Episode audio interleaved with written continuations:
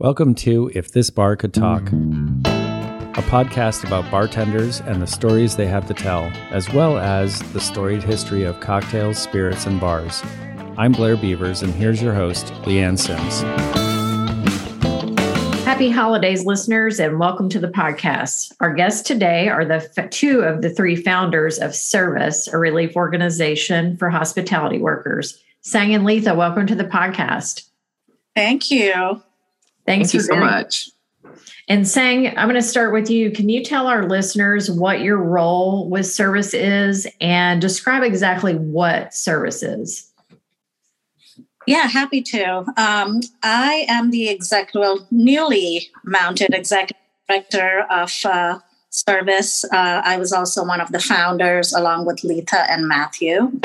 And Service was uh, formed out of um, the need uh, right when COVID hit to help service industry workers. So we are a relief effort for all hospitality workers and their families. Um, initially because of COVID, and now because we realize there's an ongoing need for the service industry. And Letha, can you tell us, describe your role at Service and um, and how exactly did it get started? What did that process look like?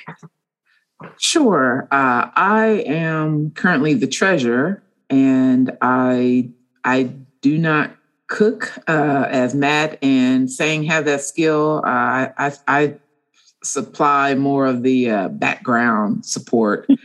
Um, you know, it, I've never had a project like service before, and I've worked on a lot of projects.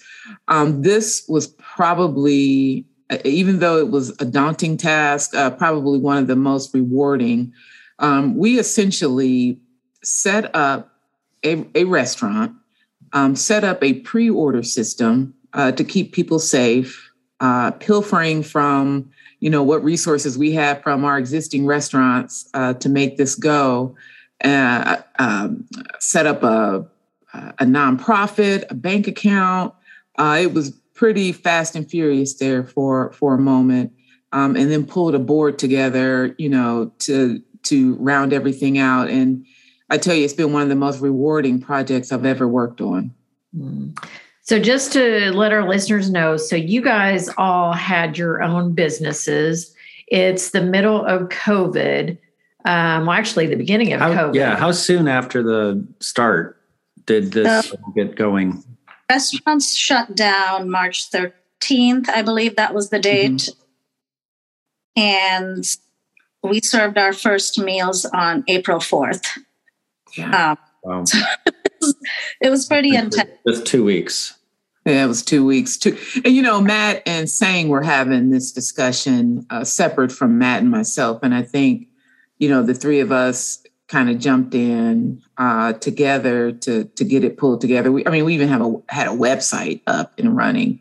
Um, it, you know, you're right. We all had businesses. We were all open and working, and you're dealing with your family and trying to keep them safe and you know, not knowing a lot, a lot about this virus, and then you are jumping in here, uh, trying to, you know, keep your staff on task and and and safe, uh, and then you take on this extra project to literally feed people, and so you know, it wasn't, it, it didn't feel like a hard decision uh, to make. Um, it didn't feel as hard as when I look back now and think, Lord, how did we do that? Um, but we we did it, and we're still friends. We're still together. So, Thank God for that. So, right. Sang I'm curious, was there one thing that happened that that made you spring into action? Or what was it? It so it was really ridiculous. Like as we look back on it, you know, the more we get grounded into this, the more it opens you up to looking into the past and going, "What was that moment of madness?" Um, but so it's too, you know, it's the conversation between Matt and I was innocent. He posted something on Facebook maybe a week after restaurants shut down. And I responded to it and I was like, well, we could keep talking about it and waiting for somebody else to come along and do something, or we could just do something. Um, and little did we realize what we were getting into, right? Um, but it wasn't. I mean, we were just, we had just laid off all of our employees. I mean, it was about only about 20 for me, but I think it was almost like 50, 60 for Matt. Um, and just the shock of, you know, I mean, I've had longevity with my employees. Like they're completely my family. And to, you know, shut the doors on them and be like, I know you can't get unemployment right now. I know you don't know what's going on right now. Um, but sorry, this is what it is. I can't help you. Like that was just not something I could say to them. It was literally a matter of like, I have to do something. Like I would not leave my kids out in the cold if something happened, and I cannot leave my staff out in the cold. Um, and it was, I don't know if it was the shock or the adrenaline or the madness of just who we are as restaurateurs, but something had to be done. And it is that moment, you know, are you going to roll up your sleeves and get to work or are you going to wait and hope, you know, that somebody else has the same idea? Like, you know, so you can point and be like, hey, this is a great thing. You should do it or just do it. Um, we did. We just got to work. And, you know, it was about protecting our people at that point. It was, none of us gets to this point in our career without a slew of workers that have, you know, given countless hours and countless energy to build our businesses for us, right? We don't do this alone, you know. So, in a moment like that, you can't just negate all of that and just worry about yourself. Letha, you um, you got corporate sponsors. Um, I know Wasserstrom was one of them. How did that come about? I think we all relied on people we had relationships with. I was more uh, of a connection to uh, some of the community grant organizations, uh, some of the politicians. Um, I don't, I don't know if that's good or bad, but it, it, it worked. It worked at the at the time. Um, Sang and Matt had the a lot more of the restaurant uh, folks to to tap into, and and whether that was for supply, so it was Wasserstrom. Uh, I believe Restaurant Equippers has supported us in in some way. Sang had some corporate contacts that she reached out to uh, CoverMyMeds. Um, you know, there were there were quite a few folks. Uh, I, you know, we needed some PR assistance from Gebben Communications. So people really, you know, as much energy as we put out to get this going, I felt like the community also matched us with energy and what and what our needs were. I think it was a time where everybody wanted to help and everybody mm-hmm. to play a part in doing something better. Um, and it just needed they just needed a leader right like you just have to call and be like hey give your money here give your energy here like mm-hmm. you know here is a group that needs help and I think all the focus at that point was on essential workers, but the restaurant industry wasn't being lumped into that essential worker group. And I think people just needed to be reminded of that. And, you know, I mean, when you reach out and you ask, like, you know, we've had long-standing between Matt and I clearly have had long-standing relationships with the Wasserstroms. And, you know, again, just like us, the Wasserstroms don't get to be the Wasserstroms without restaurants and service staff, right? Um, mm-hmm. So easy ask, and it was, you know, I mean, with Rodney, it was a very easy conversation, and he was happy to help. Not only did he write a personal check, but you know, he gave me like carte blanche at the store. He was like, "Just go pick up whatever you need."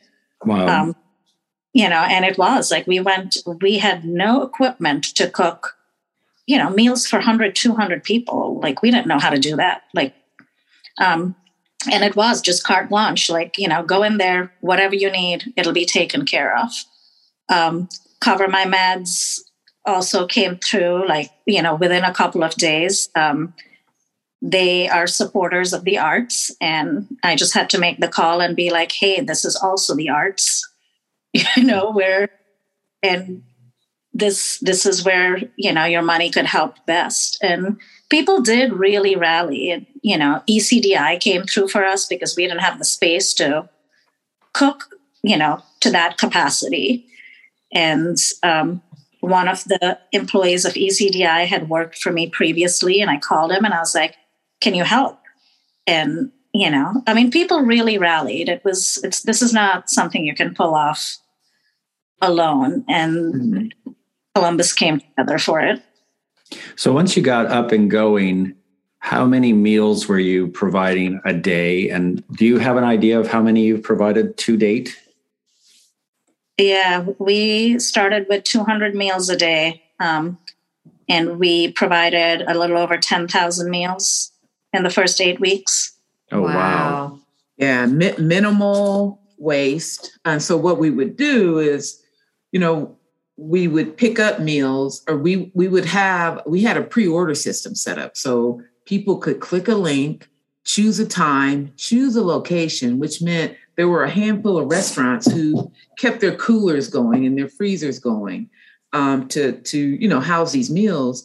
And what we would have left over, we would push to the YWCA Women's Center because uh, a family center. Because initially, uh, a lot of those types of organizations they didn't let their staff go home because people were just so you know anyone in in a congregate setting just wasn't sure of how this was going to play out. And so you know, we would push meals to them. We push meals to the Clintonville uh, uh, Community Center in in uh, in Clintonville, and I mean, it was uh, it, it really was a community effort because just as much as we also did a lot with food, not bombs, and so you know, we we had minimal waste, which I was really proud of because you know the last thing you want is for food to go to waste. Mm-hmm. So, um, what other services do you provide the hospitality workers in addition to uh, meals? So, after the meals were done, uh, we started. It was when restaurants were starting to open up again on some scale, and people were starting to work, or unemployment was starting to come through. Um, but then, as that happened, landlords were knocking on doors again, and AP wanted their money and you know columbia gas was knocking on your door so uh, we decided to give out uh, micro grants um, to help with just you know a leg up whether it was making a rent payment or getting your car fixed so you can go back to work or you know childcare however it helped somebody in the service industry so for the next eight weeks we gave out micro grants um, of $250 a person and we did 25 people a week Wow. Yeah. And then beyond that, then it was around Thanksgiving. And we gave away a hundred turkeys with all the sides. Again, that was on a pre-order basis. And so we gave away hundred turkeys with all the fixins. Um, and again, it was people, just, you know, individuals donating. And then we did a few more fundraisers and we did for another eight weeks uh, mm-hmm. checks on a slightly larger scale so at that point we were doing thousand dollar checks amazing and, and, i think all in all we've probably given away close to $68000 wow. And, and and think of the logistics of that. You know we set up a you know an email address a google doc uh, you know, we collected, if you had paycheck stubs that showed you were in the industry at the time COVID hit, um, then we would have to like whittle down the number of people we could, you know, uh, support each week.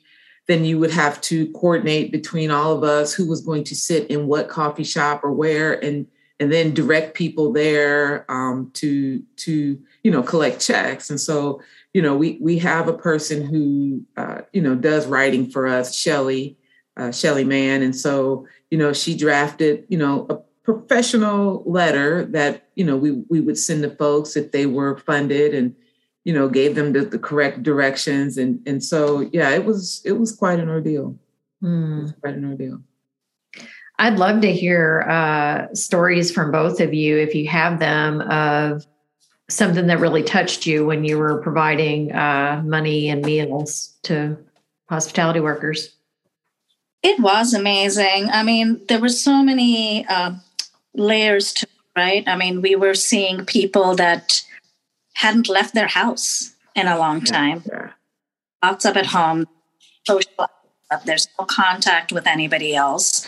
Um, and when they were coming in, whether to pick up meals or to pick up the checks, for a lot of them, especially the people that lived alone, it was the only social outing for the day, right? And um, it was heartbreaking to see a lot of people, people that were picking up meals for their neighbors or, you know, had kids at home. And it was such an unsure time. But it, people were just so immensely grateful. Um, it was just, I mean, I can't imagine doing a better thing. Like people had their own stories and, you know, and they openly shared them, and people were in tears, and, you know, the gratitude was immense. Um, again, with the checks, when we started giving those out, like, you know, there were people that were going to get evicted or kicked, you know, like couldn't get to work or couldn't get their kids to daycare or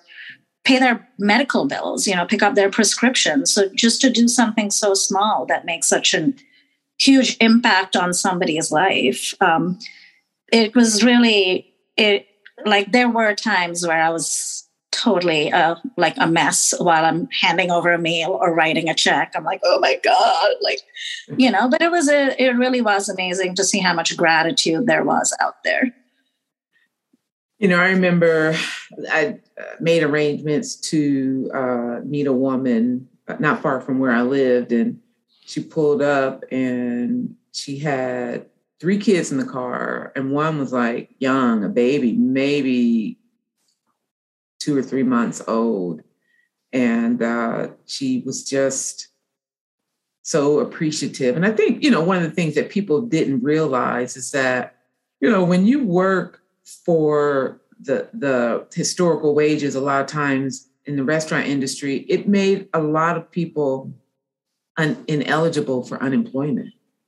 So you have to make a minimal amount per week to be eligible for unemployment. And so, you know, there are folks out there that still pay people under the table and, you know, all the little dirty secrets of the restaurant industry. So then you have this pandemic happens that you, literally have put your employees in a position to where they you can't help them and they couldn't help themselves. Mm-hmm. And so people literally didn't have any income coming in.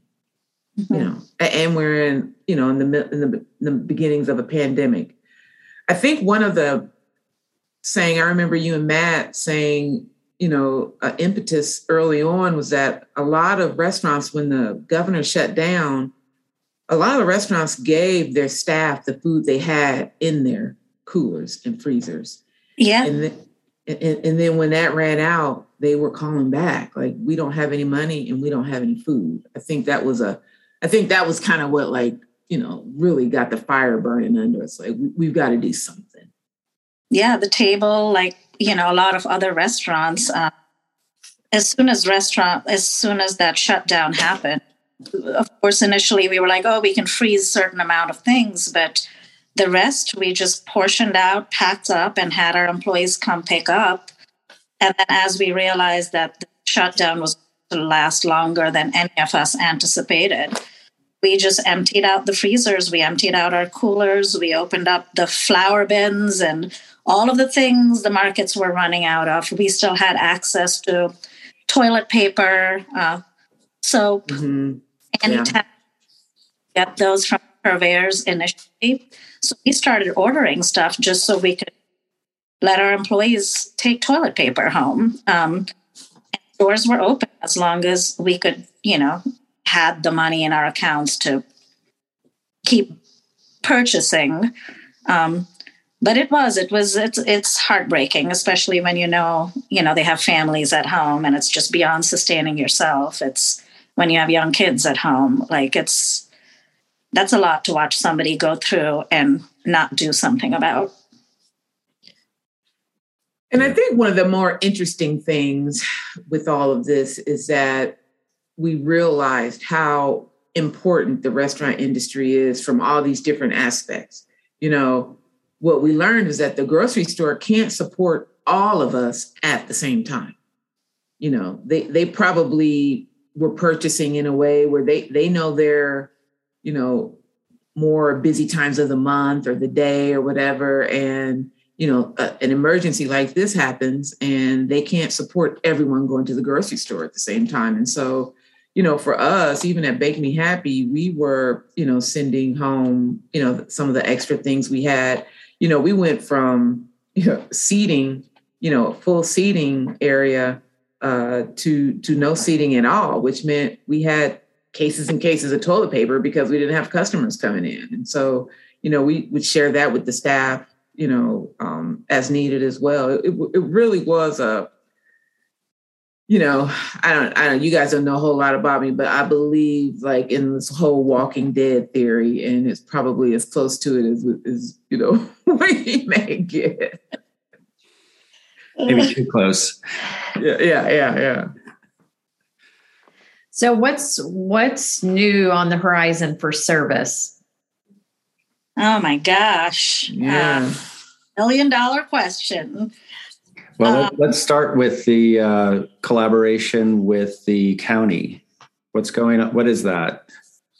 Uh, just received initial funding from the county to take over the cafe and the courthouse. It's on the 16th floor of the county building on 373 South High Street. Um, and it was a cafeteria that was run by, um, you know, corporate cafeteria service. And during COVID, uh, certain members of in the board of commissioners realized that they needed to do more to help the local restaurant community, and they reached out to service to take over the cafeteria and um, step it up a bit. Maybe you know, like supply healthier foods, uh, run a better food program, but most importantly, have a workforce development segment so we can work with, you know, work with job and family services to hire on people that either needed a second chance coming from different backgrounds or were just simply hard hit by COVID and need a leg up again. Um, so we will be training employees through the cafe program in the restaurant industry. So then hopefully they can go out there and get better jobs. Um, and they will be provided with, you know, their ServSafe certification, reference letters, and basic kitchen and service training. So then hopefully they can go out there and make a little more money and have some grounding behind wow, them. That's huge. Did you have any idea when you started this that it would morph into something that huge? No, I think it's something we dreamt of doing. We're like, okay, we're going to keep service around, and it'd be really nice to, you know, open a service restaurant and train people and teach people how to open a restaurant themselves. And, you know, like all the mistakes we made as restaurateurs, like it would be so nice if there was somewhere to go be vetted for all of that stuff before you go make the dumb mistake of opening a restaurant, right? Uh, but who no, never in a million years did I see this coming. That's so amazing. Yeah, it, it is. I, I, I am a huge proponent of like public and private collaboration, specifically around like economic development. And this is right in line with, you know, something I've always envisioned. Um, you know, I, I, I think that people having access to to a saying in a mat um, and, and interest, interested in the industry. Who know if you've never been exposed to being a sommelier, how would you know? How would you mm-hmm. know this is, you know? And so we hope to um, give people this opportunity, along with what Sang was saying. You know, there's there's an organization for business owners in the restaurant industry, the Restaurant Association, but who speaks for the industry workers? You know and so we we even kind of tossed around could we be that organization that sets standards that the restaurant owners should should you know um, adhere to? Mm-hmm. and and i i can't walk the walk unless i'm you know doing it for i don't do anything. You know even as a nurse i would go in and help people you know to the restroom and things like that. That's i i don't believe in hierarchies like that but what i believe in is that I I wouldn't engage in something that myself I didn't do. And so, you know, at Bake Me Happy, we treat our staff really well. Sang treats her staff really well. You know, Matt is invested in treating his staff very well. And so I think it'd be a natural progression for us to get to a place where um, we we help set standards so that the workers are happy and the restaurant owners are happy. And uh, this is the beginning of, I believe, what that could be. You know, if we get these folks in and get them trained in such a way that they can, we can disperse them out into the community to hand picked places that say, yes, I will take this employee and, and, and we will be good to them. What, what more can you ask for? That's really wonderful. You know, creating a precedence. And that's awesome. Yeah. Yeah. Yeah. Right. And I think it is time to like let go of some of those antiquated restaurant attitudes um, and change the way we work with each other. You know, we can't we can't be restaurateurs without our staff. You know, there's no one that can run an amazing restaurant. There's not one restaurant owner that can you know, run an amazing restaurant solely. You do need your staff, and your staff does need to have the right attitude also. And they should love coming into work because they're your representatives to the community. Mm-hmm. You know, they're the ones that are going to be your face to the community. And if you're mistreating your staff, that shows, that travels through, you know, and it's not, I'm not talking about mistreating as in you're getting beat or you're being abusive, but when they're not paid well, when they don't get sick leave, when they don't have wraparound services, um, that makes it hard. I mean, you know, it's it's a tiresome industry, and I think we need to really make it better. Definitely. And hence, that's what you're seeing now. Mm-hmm. People said, you know what, enough of this, and they just walked away. Yeah, yeah. So, how can, uh, unfortunately, we're not over with COVID, um, and who knows what's going to happen how can hospitality uh, workers how do they get connected with service? Uh, they can reach us through our website at servicerelief.org we have a contact us page on there uh, and just reach out to us and we'll do what we can to help you or at least set you in the right direction introduce you to somebody else that can help you if we can't provide a service and then how um, how are you receiving funding going forward? Is it private donations or what is it? Hey, we're you know open arms with anybody's money. Um, uh, uh, just through our page, there's a donation site on the page, um, and you know, hundred percent of the money goes back into the world, at least for now, till we're a giant nonprofit and we have administrative staff to pay. Um, but for now, all the money goes through to the service industry or resources for the service industry. But yeah, please donate on any level. I mean, five dollars is five dollars. That's five dollars more than I have right now. So, you know, it's every penny. Every penny counts. Sure.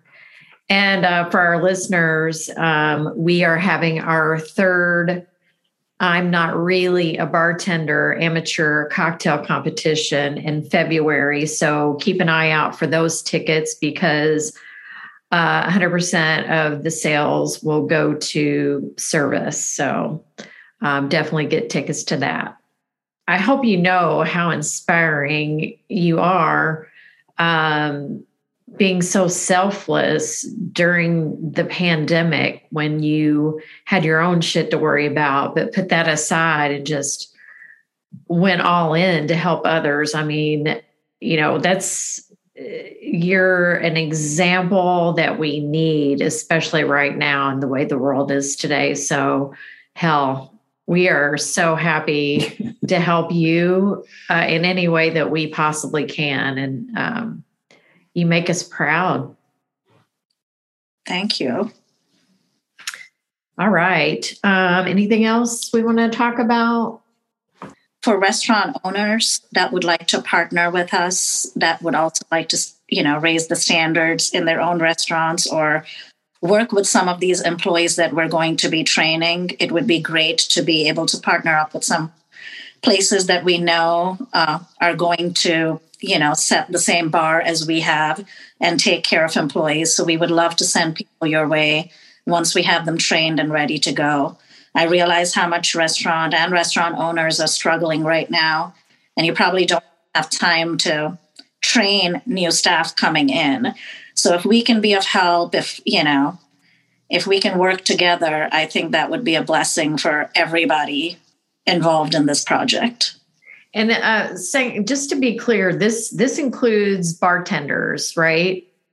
Bars, restaurants, hotels that need catering staff. Um, I mean, at the end of the day, we're in customer service, right? So I don't care if you're a retail place because we might come across somebody that has great a great customer service background and is, you know, phenomenal as a face and you know speaking with somebody, but they might really suck in the kitchen, you know. And we'd like to not just throw them aside. We'd like to still work with them and be like, hey, maybe the restaurant industry isn't for you, but you know, you would be great in sales.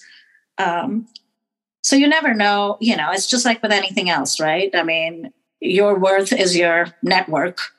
So whoever whoever you are out there, if it's some, you know, if it's a program you'd like to partner with, reach out to us. Like we would love to have people on board. You know, we would love to have that support. And I'm sure the employees we train would love to have that support. Good to know. All right. Well, thank you guys so much for being our guests today. We really appreciate it. And thank you for everything that you do for the hospitality workers in our area. Thank you. Thank you. And here's to like great things going forward. I'm I'm really excited about what's happening already and I'm looking forward to seeing more great things coming from service.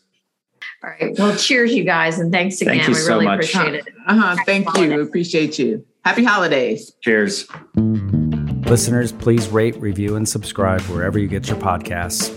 Check us out on Facebook and Instagram at CBus Craft Cocktail Tour. Visit our website at columbuscraftcocktailtour.com for cocktail tour dates, women and whiskey tastings, special events, merchandise, and if you're looking for a gift for that special person in your life, get them a gift card to our cocktail tour. Thank you to the biographer for our original music. And please remember to drink responsibly and be cocktail curious. Cheers.